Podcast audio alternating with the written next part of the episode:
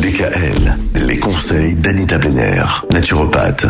Anita Blenner, en cette courte semaine, on va parler de l'enfant. Oui, alors, en général, c'est Cécilia qui nous parle des enfants, mais cette semaine, c'est vous qui allez nous en parler. On va s'intéresser à l'hyperactivité chez l'enfant. Alors, vous allez évidemment euh, nous donner une définition de l'hyperactivité.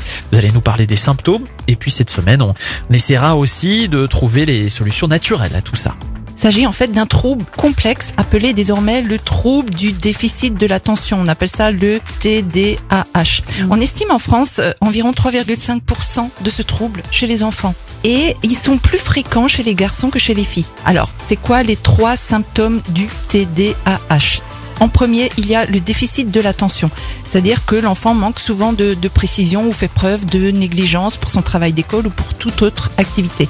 Il a souvent du mal à soutenir son attention. Il semble souvent ne pas écouter lorsqu'on l'interpelle. Il a du mal à se conformer aux directives et du mal à organiser ses devoirs ou ses activités. Il perd souvent ses objets. Il est facilement distrait par des stimuli externes. Le deuxième symptôme, c'est l'hyperactivité motrice. C'est-à-dire qu'il agite souvent ses mains, ses pieds ou se tortille sur sa chaise, se lève souvent de son siège, court ou grimpe partout et à contretemps. Il a du mal à entreprendre tranquillement des activités de loisirs. Il parle souvent de façon excessive. Et pour le troisième symptôme, c'est l'impulsivité.